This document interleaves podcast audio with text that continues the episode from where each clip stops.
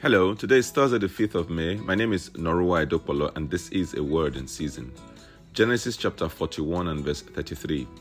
And now let Pharaoh look for a discerning and wise man and put him in charge of all the land of Egypt.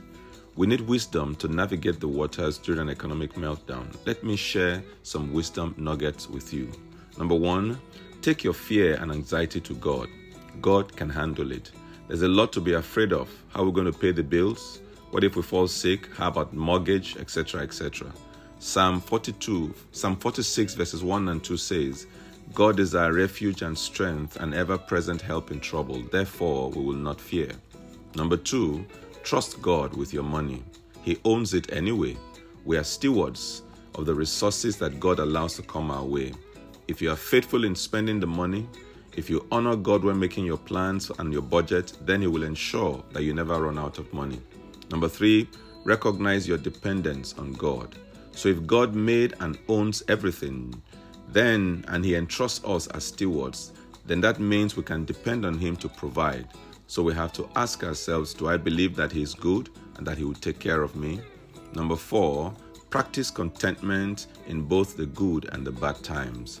When you've placed your trust in God and what He provides, you are free to be content with what you have right now it helps you to loosen your grip on your assets. Contentment is an incredibly important habit to practice. When times are good and when times are bad, gratitude changes your perspective because it shifts your focus from what you don't have to what you do have. Number five, be generous to others just as God has been to you. Generosity is contagious.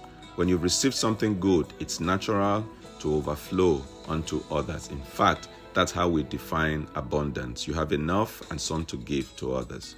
Being generous is a powerful antidote to fear because it forces you to get your focus off your own needs. It forces you to put your money where your mouth is.